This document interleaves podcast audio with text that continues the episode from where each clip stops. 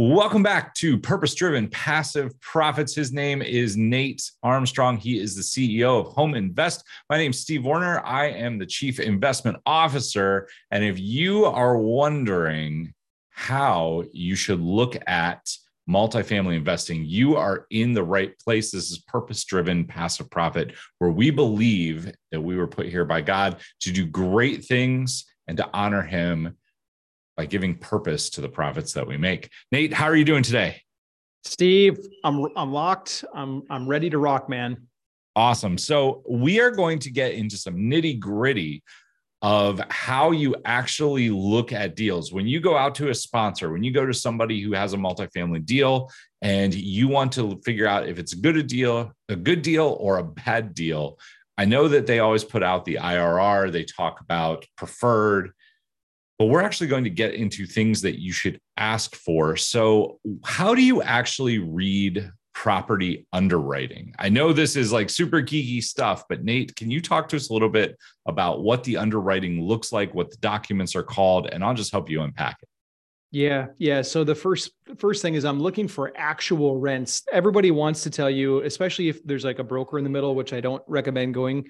Um, it's better to try to go directly to the seller. But everyone wants to talk about the hypothetical rent, the potential rents. They're going to call it the pro forma. And a lot of people sell multifamily properties that way. They say, "Hey, here's here's the here's here's what it should look like." And but I'm always like, "No, no, no. Like I want to know its actual performance." So the first thing I'm going to ask for are the trailing 12 months. They're going to call it the T12s.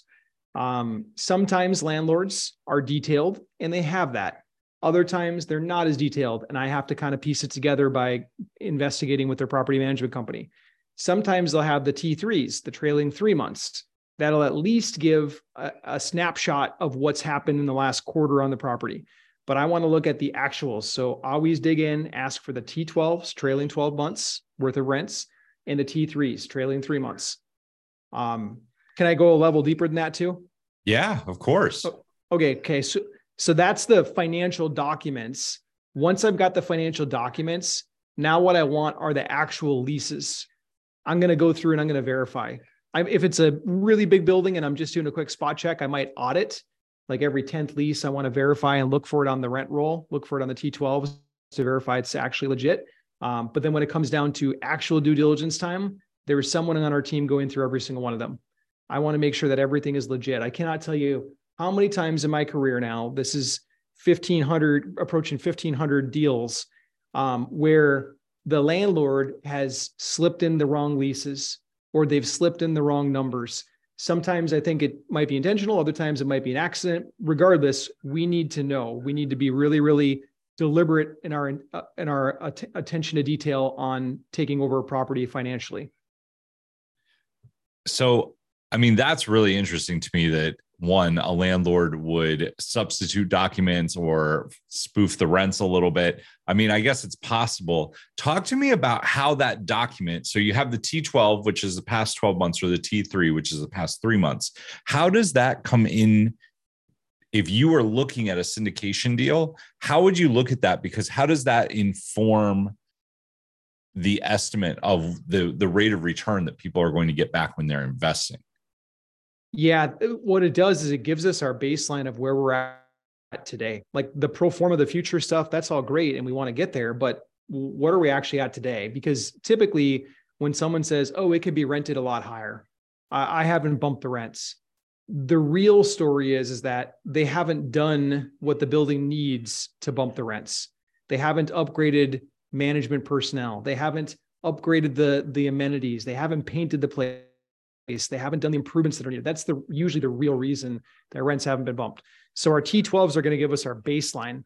Now we know where this property will actually perform if we don't lift a finger on it. Does that make so, sense? Yeah, of course. When you look at the T12s, are you also looking at the amount that they have spent on maintenance, the amount that they've spent on management, the amount that they've spent on different fees coming in? And then do you look at those? Do you when you're doing your underwriting when you're planning for the future how do you how do those documents relate and what should investors look for yeah okay so so those numbers are going to give us our baseline coming into the deal but then as we forecast in the future what most people will do is they'll just look at the rent increase and they forget that um, costs go up too. We're in an inflationary environment. Wages may or may not raise. You should account for it just in case they do. Taxes may or may not raise. You should again account for that in case they do. So basically, we go through not only do we account for a rent increase, but we also account for an expense increase. A lot of people miss that one. In fact, Steve, you and I have chatted about that a bit before, but a lot of people, when they're underwriting deals, they miss the expense increase side. You should count on having good long term on site people in your buildings taking care of the place. You should count on that expense going up because that expense going up probably means that they're retaining tenants.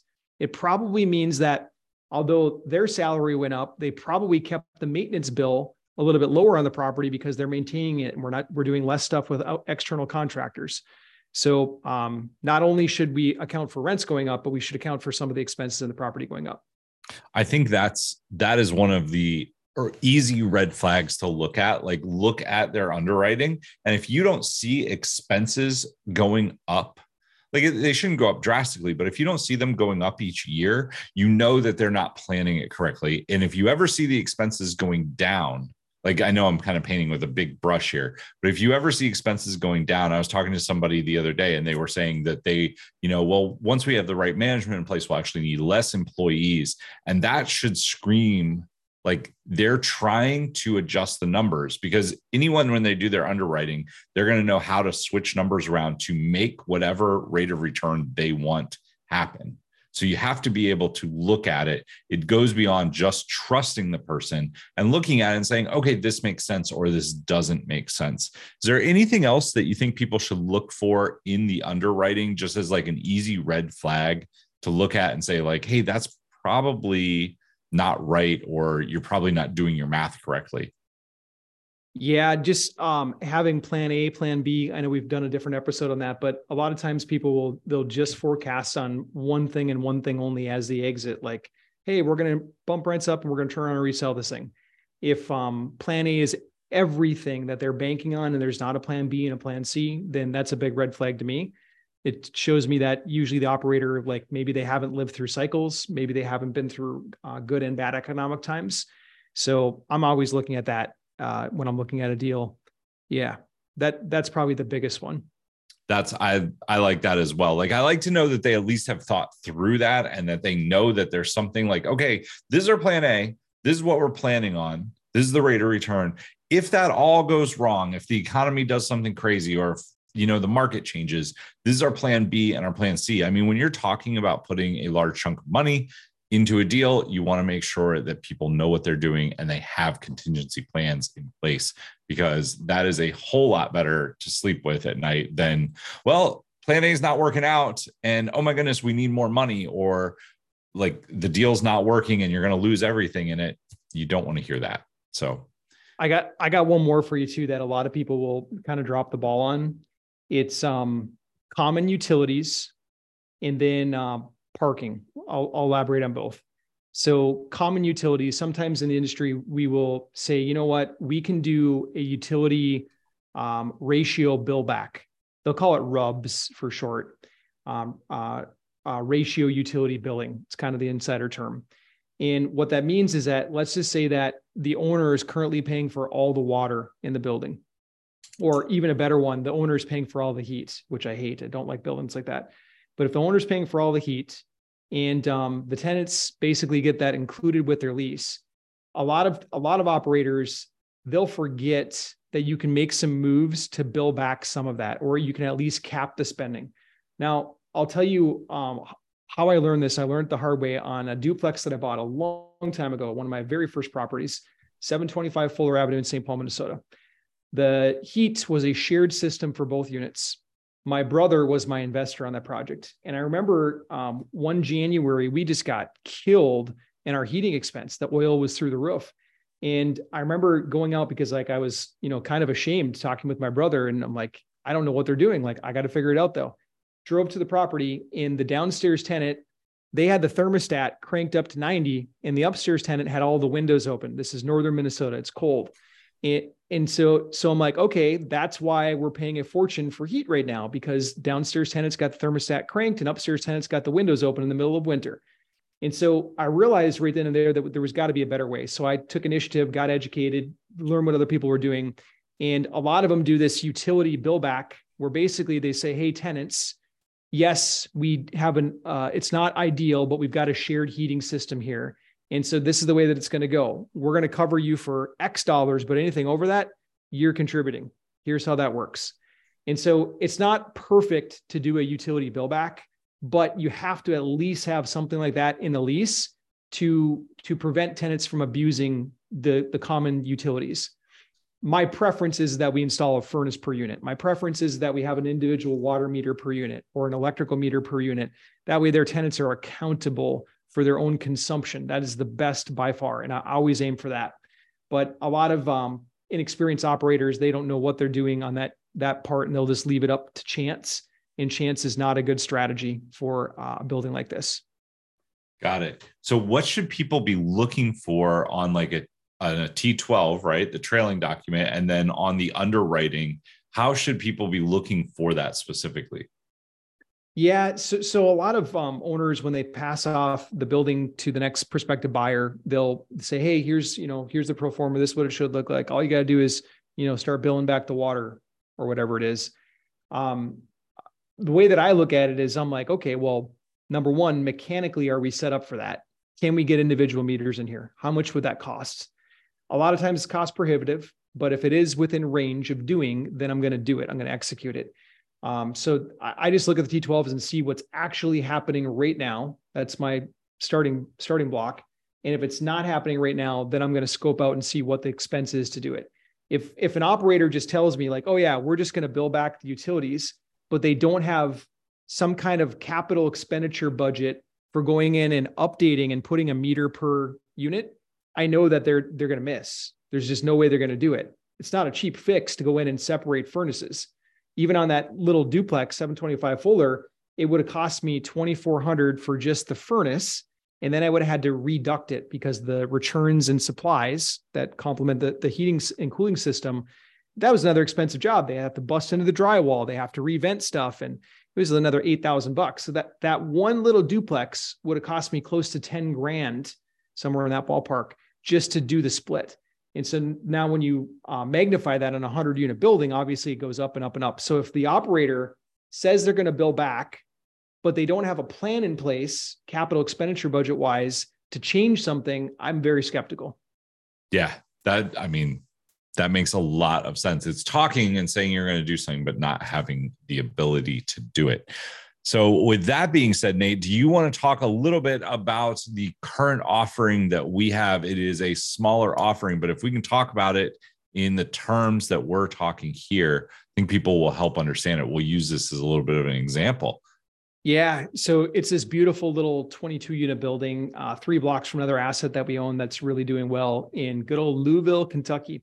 What's interesting about this one is that uh, we do have plan A, plan B, everything mapped out start to finish on this. But what's interesting about it is that we're currently renting our other asset at $1.51 per square foot. We're picking up this new asset, this little 22 unit building, about 20, maybe 22% under where market rate should be. And um, for us to hit all of our investor expectations and returns, we don't even have to lift to where the other building is, which is $1.51 per square foot. All we have to do is lift to $1.35 per square foot. That means per square foot in the building, what is the average rent? And so all that I'm saying is that we don't have to do very much. We just need to bring the rents up a little bit. There's no RUBS to do, which is utility bill back. There's none of that stuff to do. It's literally just letting leases expire and then coming to market rate with the leases. So it's a pretty easy play for us. Um, we're looking at, we always quote on these three to five year projects. This one could be a lot faster because there's only 22 units to process. And because we have another larger asset just down the street, we might even be able to package this small building with the bigger building, and the bigger building's much further along. So we might be able to package them and sell them to one new buyer all at once. So it might be a pretty fast deal. Nice. And talking about the things that we talked about, as far as there's no RUBS, there's no nothing needs split up utility wise. mm-hmm. and you've got plan A, plan B, and plan C in place. What happens if plan A doesn't work? Yeah. So basically, plan A is package it with our larger asset and sell it at the same time because um, there's a lot more buyers when you start to get into the 100 plus units. 22 units is still like mom and pop size. And so if you want the biggest buying pool in multifamily, you got to get to 100 units. Because we have another property just down the street that has significant unit count, we could package these together. So plan A is package together and sell as a 100 unit plus package. Uh, if that doesn't work for some reason, then plan B is we'll ride out the market a little bit longer and then we'll just list this one for sale and maybe we'll sell to another mom and pop. We'll need to continue to raise rents on that. So it'll take time. It might go the full three to five year duration. And then plan C, if let's just say that the US government goes crazy, they default on their debt, interest rates keep going up and stuff gets a little bit hairy, then what we're going to do is we're going to continue to sit back and collect cash flow. This one will clip a pretty good return. It'll probably clip like just off the rents alone, we'll be able to hit the preferred return to our investors of 6%, which means that before we even sell and make our real profit, we'll be able to give people their a 6% preferred return the entire time that we've got the asset. And that will be able to go up over time as we increase rents. So there's plan A, plan B, and plan C on it. Awesome. If you guys want to learn more about that, you can go to homeinvest.com. We also have the links in the show notes below. Uh, if you'd like to invest, this one is going to fill up fast. We have not made a formal offering for it yet. We've just kind of whispered around about it a little bit, and we've already filled up, I believe, about 50%. Is that right, Nate? Yeah, might even might even be pacing for more than that right now. Um, as soon as we formally open it up, then we can actually sign paperwork that the attorney's preparing right now and then it will go really, really fast. But we've got other investors that have already invested in other projects that had said, save me a spot. So we, we're doing that on a verbal basis now, but it's going to fill fast. So if someone's interested in looking at this one, then I'd encourage you just to come to homeinvest.com slash podcast, book a call with us. We'll walk you through the executive summary. And if it looks like a good match, we'll work with you. If not, then maybe we'll get to know one another and work on another deal together in the future. Awesome. We always have deals going on. So if for some reason you go to the page and this one isn't listed, it's because this one's been full for a little bit, but we will always have our current deals there as well. And we love to chat with you. Nate, anything else before we jump off for today? That's that's it, man. Well, I'm, I'm going to get back to work and I look forward to seeing you guys on the next episode. All right, guys. Until next time, make sure that your profits have purpose, and we'll see you soon.